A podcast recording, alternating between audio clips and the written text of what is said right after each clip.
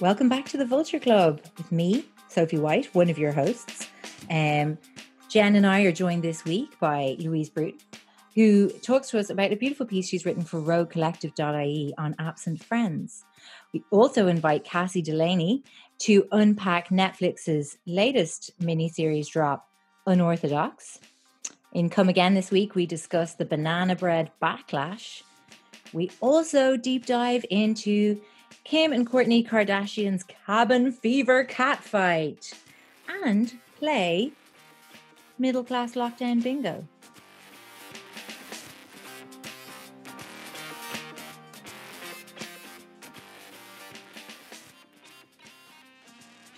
People are, I think, ready to be up in arms about fucking anything at the moment. We need to talk banana bread backlash. so I've now have you watched the rise and fall of banana bread or am I bringing this to you fresh? I have I just have a constant thing. You know when you have something in your mind, you're like, oh yeah, I must do this. I can't forget that. And it keeps being fucking banana bread. And I never put it there. I never had that thought myself. It's like an internal Instagram ad that keeps flashing before my eyes just when I'm not, you know, when I'm just look staring out the window trying to have a moment's peace. And have Mustn't you succumbed? Forget the banana bread. Have no, you have succumbed to lockdown banana bread? Not yet, but I have the bananas blackening away. But I think they, they've tipped over into just liquid, and I'm not touching it. um, I've seen it's just um, it seemed to begin organically. A lot of people turning to banana bread in lockdown. and it makes sense. It's very basic. It's using up produce that is perhaps, uh, you know, heading towards the compost bin. Mm-hmm. Um, and then it's then the tide turned rapidly on banana bread. And people actually started being quite vicious about banana bread, which is so funny. Like, um, I've seen people complaining on Twitter that social media influencers are really phoning it in with the banana bread shit now. There's actual, I'm seeing actual ire from some corners in terms of like churning out banana bread content. And I'm just thinking, who has the energy or the emotional bandwidth to be getting this pissed off about banana bread? I d- good question. Uh, people have energy for all manner of things at the moment. That's and it's true. just, uh, banana bread is a safe place to put your rage. Mm. I feel like it's okay. It's okay to do that. That's actually a fair point because maybe you're right. Maybe the people bitching about banana bread are just funneling that rage away from shouting into the face of a loved one. And if that's what banana bread is providing for you right now, then maybe go right ahead. You go right ahead. And also, I do. I'm aware that I'm. You know, I should probably hold my hands up and uh, admit that I am working for Big Banana Bread. and um, I've, I have a banana bread recipe that is out in the world, and I've been seeing people making my banana bread recipe and tagging me. And one part of me is like, "Don't throw me into this banana bread issue," and then another part of me is like, oh, thank you for buying my book. Thank you. Thank you for supporting my work. But um, the banana bread memes on uh, Twitter, where the, whatever side of the banana bread debate you fall, we all can enjoy a good meme. I enjoy this tweet from at Nikesh Koverji. Gave in to the hype and made banana bread. what pictured is one of the most horrific images I'd say on the internet. It's two pieces of white bread some banana between the two, and what looks like a thick layer of mayonnaise. That's uh, absolutely oh, disgusting. It's absolutely disgusting.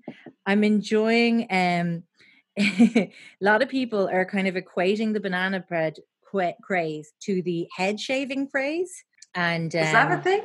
Yes, a lot of people are doing, you know, the old lockdown head shave. I mean, I suppose if you've if you've always wondered about shaving your head, this is the time no better time. No better time. You and it is a DIY haircut that you can do at home. It's you a can, thing you probably can't fuck it up. You can barely fuck it up.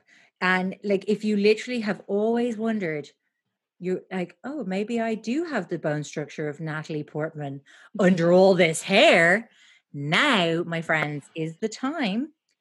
And uh, yeah, now having said that, like like the zero fucking it up, I do contest because um Seb has done me the solid of shaving my undercut for me. Um, and I came out looking like a plucked chicken. I've got a really good one here uh, from at Flic Everett. Middle class lockdown bingo. Play here. Do you want to? Do you want to play it with me? Let's do it. Okay, I'll, I'll shout out some and, and you shout bingo when you've done the thing, or we'll both do it. Okay, so um, tea, bingo, What do you mean? Make tea? just having tea. Fine. No bingo. Really? Oh yeah, of course. You and your weird hot beverage thing.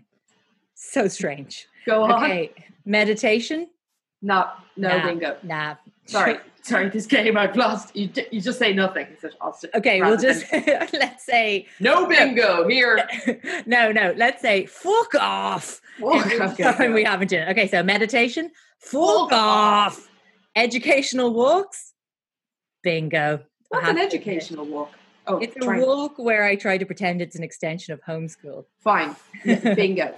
Crafts, bingo. No, bingo. Ordering from independent shops. Yes, I heavily bingo this one. Bingo. Doing Joe Wicks PE. Fuck no off. bingo. Fuck off. Uh, videoing your street clapping. Fuck off. Fuck off. Now, this next one, the mirror and the light. I don't know what that refers to. No. Oh my God. And we are the most heavily middle class people there are. Moving on. Drinks on Zoom.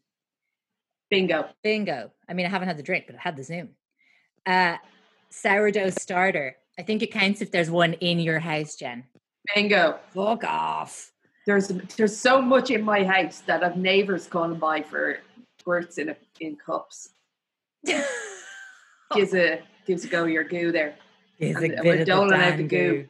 People are meeting in car parks with flat. I mean, it's no longer the trade is in sourdough starter. The nowadays. sourdough starter is the cigarettes in prison of lockdown, is what you're Mm. telling us. Mm.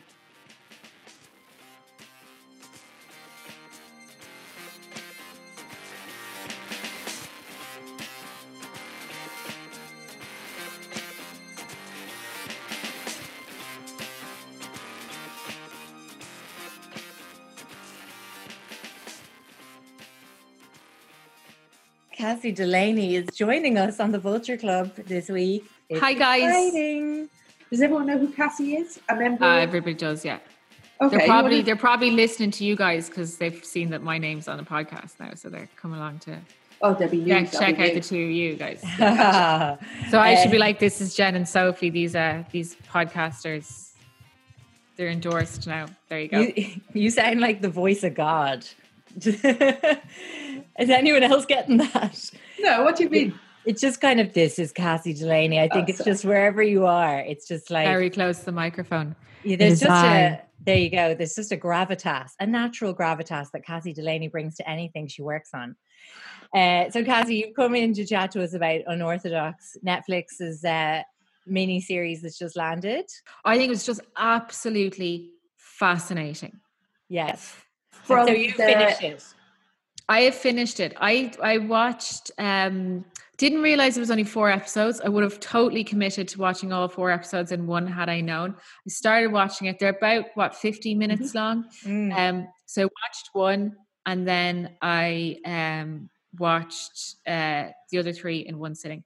Um, I just thought it was so brilliantly produced such an interesting story. Netflix and um, netflix have kind of been known to offer perspectives on life that we don't see in mainstream media because of you know they can do that because they're a subscription based platform. Mm. and i thought it was fantastic that they used this opportunity to tell the story of um, the this community in williamsburg. Um, but obviously it's did you watch have you guys finished it I haven't finished it. Okay. loved every minute of it. But I know the book of old, and if it kind of sticks close enough to the book, then I kind of feel I'm not concerned about spoilers. Now, I read it when it came out, so that's like eight years ago or something. yeah And I just remember being fascinated by the author. Uh, her name is Deborah Feldman, and um, it's her book Unorthodox: The Scandalous Rejection of My Hasidic Roots. that um that the whole uh, mini series is based on, and um obviously her book was like extensively covered when it came out, um and absolutely fascinating. Um, now it's really interesting seeing it transplanted to the screen, and I think they've done an incredible job. Yes, they have. It's very enjoyable. I don't know. I hadn't read the book. I loved every minute of this. I especially loved the main. Eh, what's the lead uh, name? Yeah, Shira Haas, so, the actor who's um who's playing the lead, is like mesmerizing, isn't she? Absolutely. Yeah, absolutely. Like a brilliant little, brilliant actress. Um, so am I right in saying though that they used parts of Deborah's book for the older throwback scenes and mm. that the contemporary story of being in Berlin is fictitious? And she did move to Berlin, but yeah, I think that it yeah, as far as I recall, it's the um the conservatory students and things like that has been added. Yeah. And obviously it's, they've kind of told it as two sort of um stories. We nearly have a kind of a period drama of Williamsburg with the Hasidic community, it feels like you're watching a period drama. And then there's a kind of a really contemporary, kind of almost like thriller feel to the scenes in Berlin. Yeah, absolutely. And they've tied them together really well. Mm. And what mm. I found really interesting about uh, when I learned that that's they did, because I hadn't read the book, really want to go and read the book now. Um, when I discovered, because they have a little 20 minute after special about how they made this the series, which is a oh, really oh, yeah. nice would, would, you recommend watching that? Yeah, really. That's because they made the experience universal. So they took, you know, um, obviously we have no understanding of what it's like to live in an Orthodox Jewish community, but the uh, I suppose the burden of oppression on her, and then releasing that burden by going to Berlin and pursuing this dream of going to the the School of Music became such a universal, relatable dream that you really bought into it and you were really behind Esty. And like it was just it was like to- oh my god the scene where she's auditioning—it was so emotional. It was absolutely just so brilliant. So during the audition this is what i mean about the like the relatability of it and the the human just how human it is is that like in her last scene where she's auditioning we she's obviously singing a song in Yiddish and we don't understand what the lyrics are, but it's so um her performance is so profound and so emotional that like you follow it and you feel it and like I was bawling even though I'm fucking clue she could have been singing Twinkle Twinkle Little Star for all I know. Like. you know, they've just they've just created something so special, I think. I think that they're Netflix are the real um the the market leaders, like the real people to look to in terms of uh, representing now minority voices. Yeah, really, yeah, you're probably right about that because I guess they have the scope to do it. They have the budgets, and yeah. ultimately they have the money and the audience. So, and they're not as kind of centralized as Hollywood is. Just very kind of like it's as, as um as the director actually of Parasite said, made the point that like Hollywood is local. It's basically just very kind of insular and local. Um, and Netflix have like been scouting and like have cast that net wide from the off pretty much. They have a really interesting um, film hitting or dropping uh, next month called Tiger Tail that I cannot wait for. Have you guys heard anything about it yet? No. It's, um, one of the uh, it's the showrunner of Master of None and um, it's uh, he's um, he's Asian American and he is very he's kind of exploring his kind of dad's story as a kind of um, you know uh, coming into America and making a life and being that kind of like first generation immigrant in America. Yeah. Um, but just having loved Master of None um, and like all the kind of voices he brought to the fore in Master of None, who have now gone on to do great things like Lena Lena Waithe and people like that. I'm kind of I'm really interested in Tiger Tail to see um to see what it's like. I think it's going to be really good.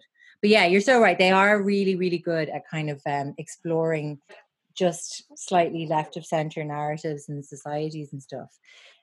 Yeah, exactly. And I think that the thing is when you work in media or create media, like people only ever want to see themselves reflected back in the media that we watch and consume whatever because media helps us understand the world better. And by understanding the world better we can understand ourselves better. Um, so when you see yourself or see what you're experiencing in a film or in a tv show it normalizes it and it makes it okay. And if we continue down the path of only showing beautiful hollywood white blonde people succeeding and doing wonderful things and being funny and and having being in very heteronormative situations then like that's it's not oppressive but it's it's um it doesn't i suppose it it, it doesn't uh develop it's exclusionary. it's exclusionary yeah, yeah. and it doesn't um it doesn't lead to the advancements of society or ideas or uh, liberal ways of living at all. So to be have a platform that is as renowned and and uh, you know massive as Netflix be the people who are saying actually we're going to tell these stories. We are going to tell the stories you didn't even know you cared about and we're going to tell them in a way that's going to make them relatable to everybody. It is fucking powerful. Like it's incredible. And now all of a sudden i care about the oppression of orthodox jewish women and last week i didn't even know it was a thing I knew it was a thing, but I never thought about it, you know? Do you know what's interesting though? That um, with Unorthodox, they're exploring a community that won't respond to it. Um, what do yeah. you guys think of that? Because, you know, obviously in scenes in Unorthodox, for example, we kind of are given insight into just how insular um, this society is when Moishe takes out his smartphone that he has for business and Yanni, the uh, um, Esty's husband, is like, you have an internet on that.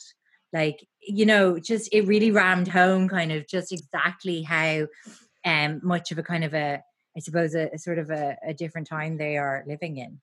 And yeah nobody and from that community will respond i guess having that um, won't see this. Yes, although in that little bit afterwards, they do say a lot of the team are um, are Israeli Jewish, mm. and they are talking they kind of address that in that little piece afterwards because i suppose that would have been one of the biggest backlogs it's like you can't tell the story of a community from the outside totally. you have to be within it and i think they worked with deborah so closely to uh, to write the series and create the story that it was mm. very clear that the director the writer and deborah were working together on it from the start like that's where the concept for the show originated from. It was mm. Deborah turning around to the director and saying, "Why don't you turn my book into a TV show?" Um, so I think they have addressed that. I think they've been very cautious to cast people who have experience of the Jewish community, and they've they've talked about how they've addressed um, the other things that they're they're saying that it was challenging because they were filming scenes with traditions and rituals that they didn't understand, but they tried to treat it with the most um, sensitivity that they could and did everything that they could and endeavored to discover everything they could about those to portray them in an accurate way. But yeah, you've created it and you've put it out on a platform that Orthodox Jews probably aren't going to engage with and aren't going to watch. But like with anything and like with change in any community, there's always a, you know, there's a crack somewhere where new information gets in. That's how yeah. change happens. You know, there's someone who's slightly rebellious or there's someone who questions authority they access information and they start sharing it. So no they might not be sitting down watching netflix but now that there's a greater awareness and a greater um i suppose uh greater exposure to potentially what's happening in that community there'll be more pressure to examine it from the inside. You can't yeah. ignore that external pressure i guess I suppose it's just um, you know, it's, it's tricky because we're trusting Deborah Feldman um kind of to relay to us um life inside a Hasidic community. And she mm. is obviously, you know, someone who has completely rejected that. Um, you know, I think it's just kind of something to probe, and it's just very interesting that there is rare pockets of our society um, that are so um, kind of insular and isolated yeah, and I think that obviously that happens a lot when people share um, deeply personal memoirs that are kind of from within communities like that. Like it happened with Tara Westover's Uneducated, mm. that after she released that, there was a lot of, um, I suppose, disputing of the facts and what, what had happened. But my view on it is that um, if if the author is authentically telling that story as it happened to them then you can't uh, undermine those experiences. So even if those experiences that deborah went through may not have been um, may not have been standardized rituals or behaviors of the community there's still things that she experienced as a side effect of being a part of that community. And that's something that you can't undermine. Like that's her own that's it's her truth. So that yeah. makes it true. Um as long as she's telling it from a point of of authenticity. And i i think that like i think that they are because i don't think that they're very they're not entirely critical of orthodox jews. They're not critical of the community. They're showing that they um you know that that there are these traditions. There's yeah you know Esty in the in the show is unhappy but there are plenty of happy people depicted in the community. And there are plenty yeah. of people and even like her own there's certain things that she says throughout the time that like i believe this and i want family and all that kind of things that like her own inherent beliefs and family is everything um there are obviously scenes then where you learn little bits uh, of like her mother's backstory and stuff mm. that you're kind of like that's not right but um you know they're not they're not the show isn't about criticizing the community it's not to tear down the beliefs of, of Orthodox Jews. It's to depict this one woman's experience and why her why she didn't fit into it. And mm. even at the start, from the very beginning, when she first meets Yanky, her um her husband, she says, "I'm not like the other girls," and like yeah. she's differentiating herself from the community in that way. So I think the story really is about how like you can't fit a square peg into a round hole. It's that like she doesn't fit in there. It's her experience of being unhappy and it's her journey out of it rather than no woman fits in there yeah the show doesn't kind of wholesale um kind of denigrate the um, hasidic way of life or anything like that it doesn't no. even as you say it doesn't even attempt to really like make a comment or stage an argument against it's just actually quite subjective isn't it and yeah. there's like as you say there's real beauty um in the his scenes in the Hasidic community, and there are like well formed, well developed characters in that community. And actually, a lot of those characters are the women more yeah. so than the men. In fact, if anybody seems passive um, in the depiction, it's actually the kind of men. They're dominant, but they equally are quite passive to the storyline a bit. Did you notice that? The way, like, her grandmother, for example, and her mother in law are big drivers of the narrative in Unorthodox. Oh, absolutely. Yeah. Yeah. And that the pressure to conform to the community actually comes from the other women within it. I also think, like, as we were saying earlier about depicting the community that, like, you aren't uh, directly a part of and things like that, have you read? There's an interesting interview with Deborah Feldman in the New York Times this week, and they were talking about the kind of pursuit of accuracy. And um, so, for example, you know the fur hats um, worn in the show? They're called, sh- oh, I'm going to say this wrong, but shtreimels. Yeah. So they're made of mink um, in real life, and they're very expensive. And shops would not have sold them for use in a, a TV show yeah. Um, you know, so like, you know, they made kind of fake ones that they were trying to look real. I suppose it's just worth noting that that was something that level of accuracy was something that they were at least striving for, even if they couldn't actually um yeah, do it. Totally. And like I suppose we have to be considerate of like how, you know, I have a real issue of like people who come from with outside communities and t- try and tell that community how to do something better or how mm. to live or like how they should be portrayed or the rights they should be fighting for or whatever because mm. i think change to be authentic and to be uh, sustainable has to happen from within it has to happen from within a community and it has to be wanted and not something that a, a savior comes along and tells you that you need um so i do think that they've achieved that with this series. It would be a totally different story if the cast hadn't had been your regular Hollywood people, or if they had um, not included Deborah in the in the creation of the actual show, and it was more that they had taken the work and kind of translated it into, into something else. I think that it's just a really really good example of like how we should all be how we should all be trying to create media and how we should be telling the stories of this world that we live in.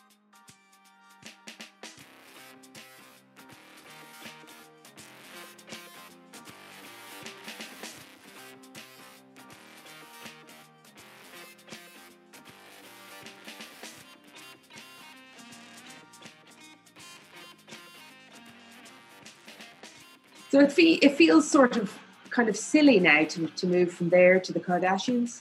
Uh, yeah, in the edit, we can move from Kardashians to there if we want. I know, I know, whatever. Or no, we could just be mean- like, speaking of another insular community, the Kardashians. we could. week. That's the perfect segue. It's happened. I've done it. Go. It's already happening, Jen. Uh, Tell us what they're up to. there was a humongous fight. It was upsetting to watch. Crazy. It felt you would expect, having just heard about it, that this was a setup, and it's clearly bullshit, and everybody was acting. That's not at all what it looked like watching it. This is season eighteen of of Keeping Up with the Kardashians. Phenomenal length of time. Now, I must also tell you that figures were waning. Uh huh.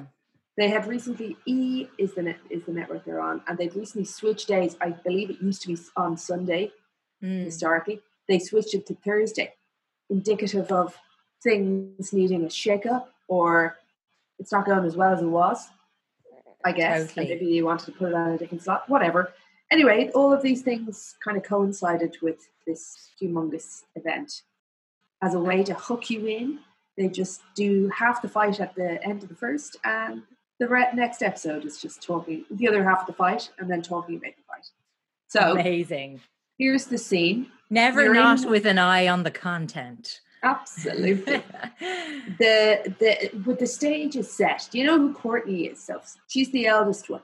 yeah, She's Yeah. very small, like doll like. totally. I'm with you.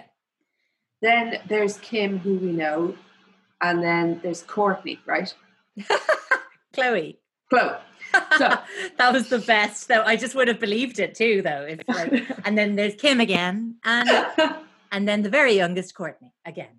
so here's the scene: the three of them on a couch, uh, like salubrious, expensive couch.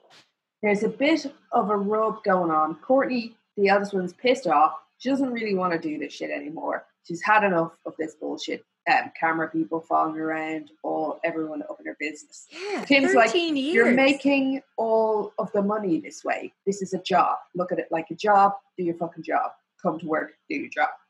Kourtney, sorry, no, Khloé, the one in the middle, silent, looking from lady to lady. So it's sort of, it's kind of going that way. Then Kim says to, to Kourtney, the eldest one, would you ever just shut up and do your job? And Kourtney loses her mind and they have a physical altercation, like a vicious one. to the side of the head and then knee to the groin levels, and then, scratching, running down a corridor. And um, Khloé, meanwhile, like, please, what are you doing? This is crazy. Uh, like initially, it started off like what could have been a joke, and then it escalated into a very uncomfortable viewing experience. Oh my god! And can we also just say Kim was really dressed for this fight? She was wearing like a like, sort of was it? Are we talking plastic cat suit? Trousers. Ah, from the clip I was watching, it looked full Michelle Pfeiffer in Batman, like just obviously with natural claws. Well, it was a tremendously weird thing to view. If you know, everyone has scraps now and again. This was really a good kind of massive scrap. It was It very was- strange. Yeah, It it was was, actually really very weird. strange. I felt really weird watching it. I was like, "This is an assault." Yeah, it really was. I was thinking that the whole time. I was like, if somebody outside the family had done any like a ten percent of what this what I'm looking at to them, the person would be in jail. Absolutely. and Kourtney's screaming is qu- like hysterical, like a very, very disturbed, upset person. And uh, but since Kourtney has left the show, so she kind of stuck around at the end of the episode. They went um, on a trip, Kourtney and Kim, to sort of patch it all up a bit. It was uh, a, a trip to Armenia. It was to draw kind of attention to the genocide there. Yeah. Kourtney was in a big stinker the whole trip. Again, pissed off because she didn't want to do the work, be on the show. All I can Yeah. think is as well, the production end of that. Imagine being the fucking sound guy or gal, just there in the room, so uncomfortable every day, awkwardness about them, this lady not wanting you to be here, you being here, everything about it is awkward. It's just anyway, no. so surreal. It's madness. So Yeah. Kourtney has packed it in. She's left the show. It's all over. And left in the best way possible. So did you see this? That um yeah. it, it, she, the news was revealed initially in a reply to an Instagram comment. Oh, I didn't see that. Yeah, so the uh, Instagram commenter wrote on a post, Kourtney just needs to quit the damn show, adding, I'm not her, I'm not, I'm over her not wanting to film. Kourtney gets in there. I did. Bye. And hits reply. See ya. Um, see ya. And then later, obviously, um, took kind of a bit more time with the statement and wrote, took a lot to get there, but choose happiness always. It's easy to forget what really matters. It's been years of build up. Yeah, you could sort of tell if you've watched the series up to now, it's been years of build up. Yeah. there's been a mean, big shift in popularity. I think it was a few episodes ago, maybe two episodes ago, they had a kind of meeting with the team and they had ranked their popularity and oh, what they're kind of weird. you know what I mean? It's very, it's pretty, pretty harsh stuff. And Kourtney was just absorbing all of this knowledge that people disliked her and didn't like her attitude. Like the whole thing is weird. And then it kind of knitting into the fact that they're, I don't know. I think have we all just had enough? I think we should have had enough by now. we really need to have had enough by now, but have we? I mean, I just, I'm, we're watching. I'm, I've retuned into this. So have I, and that's bad and bad, and we shouldn't be doing it. But you know, COVID nineteen leads us to do things we wouldn't usually do. Like scream at strangers who are walking too close. Exactly. I uh I think it's so sad because now I'm just like, oh, we all thought that like Kourtney was just a miserable bitch, but she was a miserable bitch because she was being made to play the role of Kourtney on Keeping Up with the Kardashians. And mm-hmm. like Kourtney could have been possibly the greatest Kardashian had the show not been going on. it's funny. Kind of what it says, isn't it? yeah. She's also had so much personal fallout on this show of any of them, like with you know her partner Scott, crazy man, crazy Disick. Disick, the kids. I don't know. I just feel like she has potentially kind of gained the least and had the most exposure in a Totally way. agree. What Sure, we think? watched her give birth to her babies, didn't we? I remember that distinctly in my in Yeah. my mind. Like she's basically had. given it all up to the cameras, um, but has never been a Kim. No, exactly. Kind of. Is that it? And Is like that sad? being the eldest child in a family, the fucking annoyance of having my younger siblings outperform me in every aspect of their life. That's very fucking annoying, and she has to suffer through that daily. Ugh, and imagine some panel of market researchers telling you that people preferred Kim Kardashian to you. Oh, I mean, Shocking. the final insult.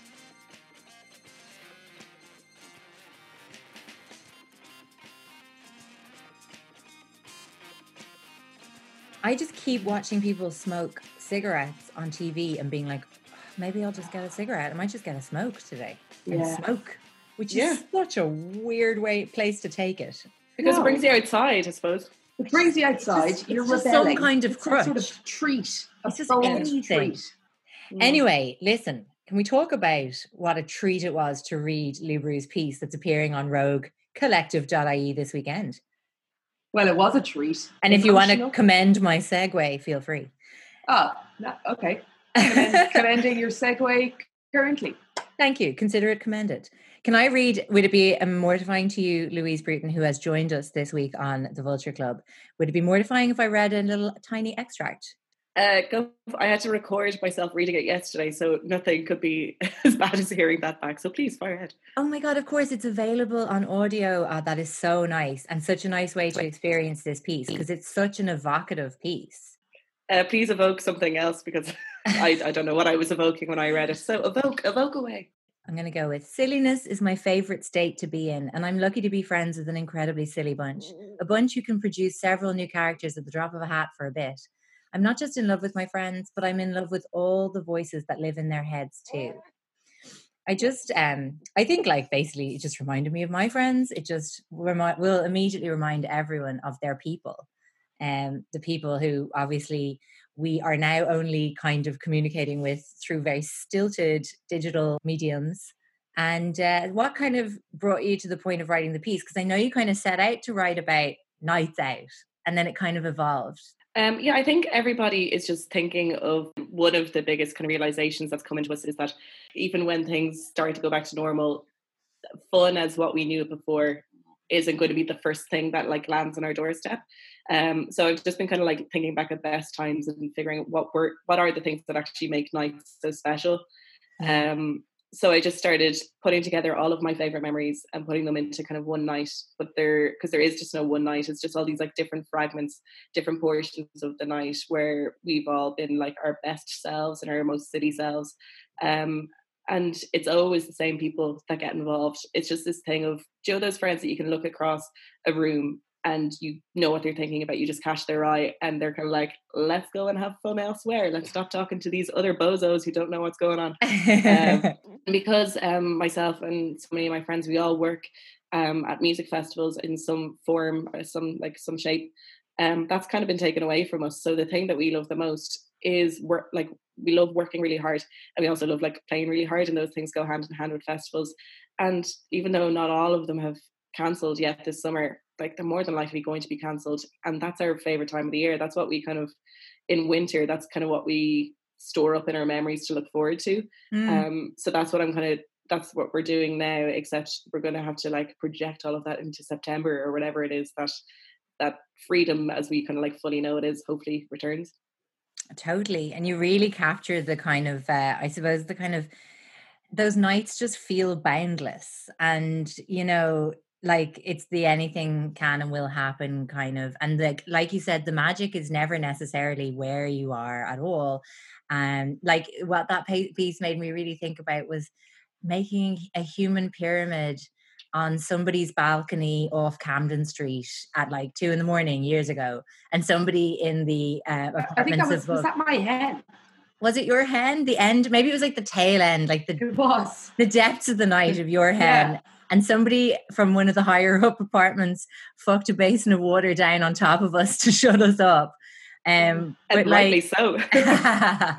oh my god, they should have been lauding us. I was on the bottom of that pyramid, nine women. It was pretty impressive. But um, yeah, it's just like it's mad how you kind of don't anticipate missing this kind of thing because you think we're still talking, we're still in the WhatsApp. Like are you really feeling that kind of lack? Yeah, no, I definitely am. And it's that thing of like, do you know how hard it is normally to kind of schedule to get like all of the same best people in the one space? Like, it's so hard. And as you get older, like that time kind of slips away more from you as people kind of get married and have kids or move to different countries or have different jobs or different kind of shift work um, things going on in their lives. So when you do have that moment where you have like an entire night or an entire weekend just to have fun with your friends, like you really kind of hold on to that. And now is that time as well because it's been taken away from us in, in, in a much kind of grander way, much bigger way. Um, and the thing with like Zoom, like all the things online, it feels draining. It's not I'm not really getting a lot of I'm not like getting a lot back from like group zooms because I find it quite mm. exhausting because you're still at your laptop like I'm at, on my laptop all day anyway mm. um it's affecting my posture like, there's all these things happening with zoom and it's that thing of like you're not really getting you're not getting sparks you're having you're getting anecdotes and you're getting tidbits and and you notice maybe that someone who's normally quite chatty is staying silent the entire time so there is that thing of um we're not we're not getting our, our the full weight of our friends because we can't. Like that's it. That's the thing that's been taken away from us. We we do not have that full interaction. And the more and more that i realize that's what i miss that's how much i know i had it well. And i'm really just appreciating that. And there's such a there has been a kind of re-establishment of connection with certain people because you are talking to the people that you that mean the most to you. Even if you they're not the people that you see all the time normally. Mm you are really that's who you're reaching out to and they're the people who are reaching back to you. Even if you, you haven't spoken to them in a very long time or haven't seen them in a very long time you you know the kind of richness that you bring to each other. And even if it's acting i think that that's really reassuring that you know that you have these people in your lives. Like you if you reach out to these people when you're feeling low they're it they're your people like that's so important they're not just there for like the, the silly times they're times the really serious and kind of dour times so I have been finding kind of with a lot of the Zoom chats when it has to be like, oh, let's be crazy on a Friday night, even though we can't leave the house.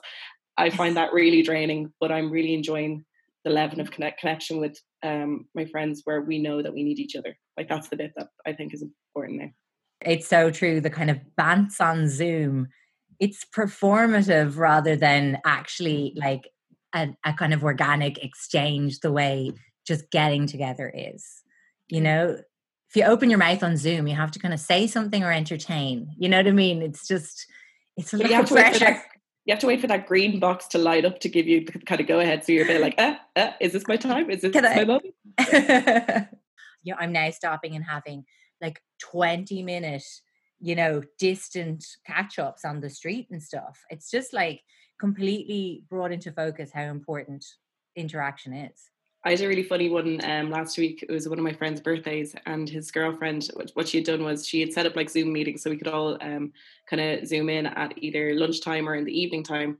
And then she said, anyone who lives by, um, you can go to the shed of the from the back of our apartment block, and you can zoom some, from there. We'll wave from the apartment block. So I live like three minutes away from them. So of course I went to the shed, and I was the only person who went to the shed, and I was just like loitering around the back garden of their of their um, apartment block, zooming into the meeting when everybody else was zooming from the comforts of their living room, and um, and it was just so funny and it was so weird. And when I left doing that, I was like, God, that made me feel really normal just to be zooming from a shed next to all the bins, like that was. But like it was, it was just great. It was just great to have you know to be kind of laughing with people in real time, um, and even then for them to be waving at the apartment from me, and then like you know. Uh, throwing lollipops at my head, like it was great. Oh. Well, thank you so much for coming to chat with us, Lou. Thanks, And,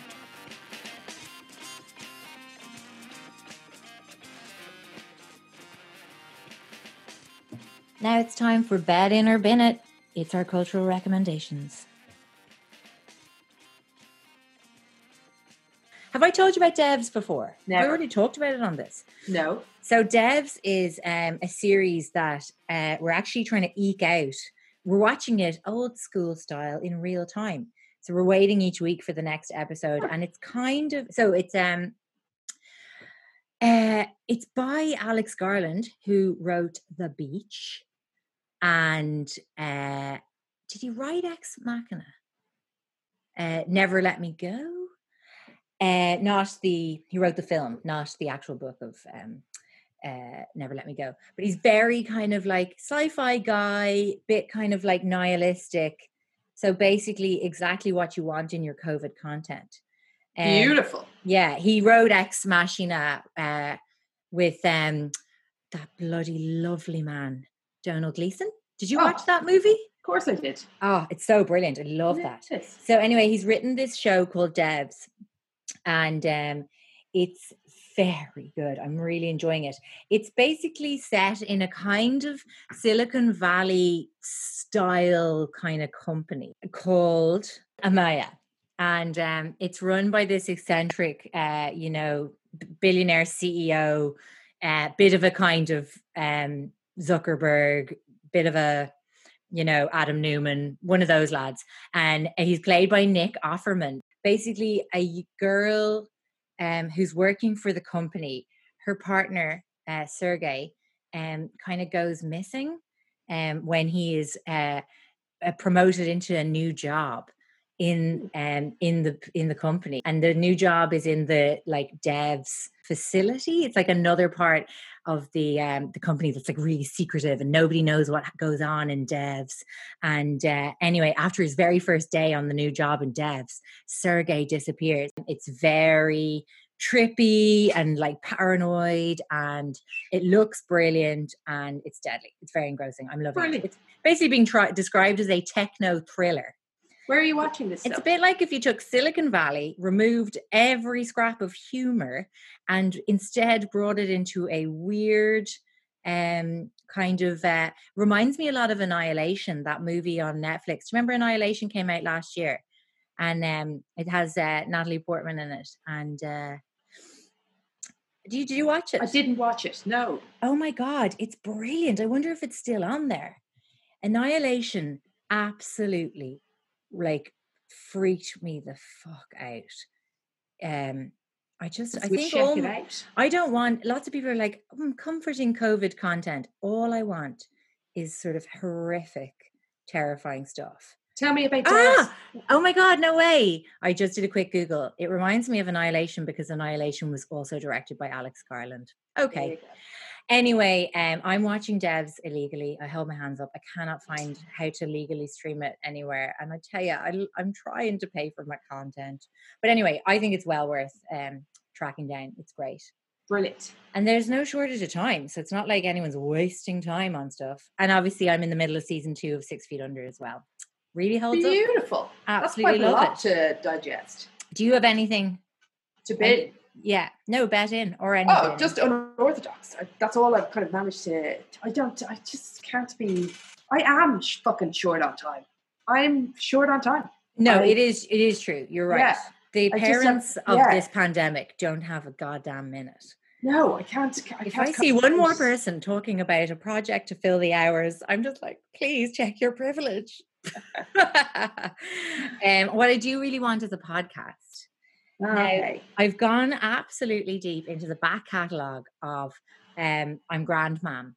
Uh, have you ever gotten on board with I'm Grand Mam? No, but I hear it's brilliant. It's absolutely delightful. I just love it. And um, so that's, I suppose, providing my escapism. I'm just kind of oscillating between I'm Grand Mam and then the Daily.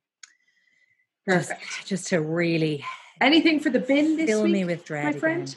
I want people to take the hint about Instagram Live, but they're refusing to. And then It's in getting a- worse. in a terrible twist, somebody invited me onto an Instagram live, and um, I felt obliged go to say yes. Funnily enough, right? Um, they asked me if I'd do an Instagram live with them, and I was like, "Mm, "This is really going to ruin my cred." I've done nothing but complain about this. But equally, they're very generous to me, these people. So I said, okay. And then they said, great. And I said, I'm just busy on Thursday, can't do Thursday. They got back to me, okay, April 15th, they have obviously April got, got their Instagram live scheduled out the yin yang. Uh, I'm actually having to take Insta lives out of the bin from last week just for the duration of my own Insta live debut, and then I'll be putting it back in the bin. Can't be binning things at the moment for my own fragile mental health. If I start binning something, my whole world will turn into a black hole. yeah. It's like um it's like if you were to pull the plug on the bath. Exactly. Your entire Exactly. life you would like it to just be sucked down that drain. Yeah. is That's where I'm at now. It's that I a just a bleak analogy? Of, of everything. I need everything to be in the bin. So anyway, that's it. I do want to bin the people who are like giving me advice on how I should be feeling during the pandemic. But you know what? It's just, it is just, it's there's a fuckload of feelings out there, I know. listen, and we're all just wading through them. And we Yeah. just, I know, I'm saying this basically only for myself. I know I need to be kinder to Okay. people and their feelings. okay, Sophie, be nicer. yes. But you've been nice on this podcast, which has been it has been a pleasure to record with you today. It certainly has, and um, I hope to do it again with you next time. Thanks so much for joining us this week, and don't forget to head on over to roguecollective.ie, where a fresh batch of freshly baked content is just out of the oven. Um, we have Louise Bruton, who has a beautiful meditation on absent friends and missing people right now. We also have uh, an interview from me with award winning author Sara Baume, who let me into her home this month to browse her shelves. And she tells me about her life as a creative, an artist, and a crafter. We also welcome Andrea Cleary as a contributor this week to Rogue Collective. Andrea has written a beautiful piece about finding joy in the analog during this time of self isolation, where many of us are digitally hyper connected, but perhaps missing that tactile experience.